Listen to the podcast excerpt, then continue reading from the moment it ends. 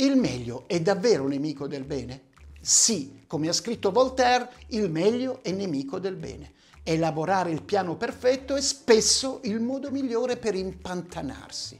Ci impegniamo allo stremo delle nostre forze per sapere qual è il modo migliore per agire e ci accorgiamo che per agire nel modo migliore ci manca sempre qualcosa da mettere a punto.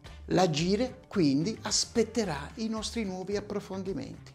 Siamo così concentrati a trovare il modo migliore di fare le cose che alla fine non prendiamo l'iniziativa e finiamo col non farle. È la differenza tra progettare e fare. La progettazione è, è utile, anzi direi necessaria, ma se la progettazione si pone come obiettivo la perfezione, finirà col tradursi in immobilismo. Se voglio mettermi in forma, ad esempio, aspetto lunedì per cominciare a correre. Ma se poi so martedì sono invitato a cena fuori, aspetterò mercoledì. Ma poi penso, vale la pena cominciare il mercoledì o è meglio aspettare il prossimo lunedì? Oppure se voglio imparare a suonare la chitarra, eh, attenzione, devo scegliere con cura lo strumento da acquistare, perché potrebbe essere determinante per i miei progressi e quindi non comincerò mai ad apprendere a suonare la chitarra. È importante passare all'azione il più velocemente possibile.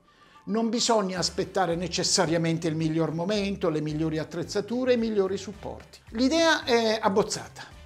Ho degli strumenti di sufficiente efficacia, fare, provarci è il modo migliore per andare avanti. Potrò poi in itinere verificare l'efficacia degli strumenti e apportare le giuste correzioni. Il noto fotografo Jerry Huthman, in un corso all'Università della Florida, divise i suoi allievi in due gruppi, il gruppo quantitativo e il gruppo qualitativo. Il primo gruppo, quello quantitativo, avrebbe dovuto fare tante fotografie e avrebbe avuto valutazioni proporzionali al numero di fotografie prodotte. Il gruppo qualitativo, al contrario, doveva solo produrre foto di qualità senza dover raggiungere un numero minimo di fotografie. Chi realizzò le migliori fotografie? Paradossalmente il gruppo quantitativo che invece avrebbe dovuto solo produrre un gran numero di foto.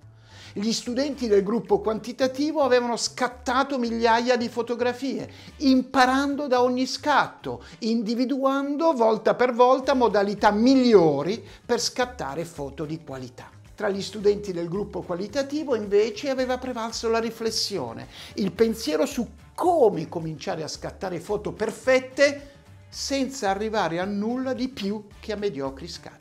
Ecco il punto, avviare l'azione il prima possibile. Da un lato consente di sperimentare le modalità di azione e metterle a punto e dall'altro di maturare abitudini operative quelle abitudini che poi ci accompagneranno e ci permetteranno di ottenere i migliori risultati.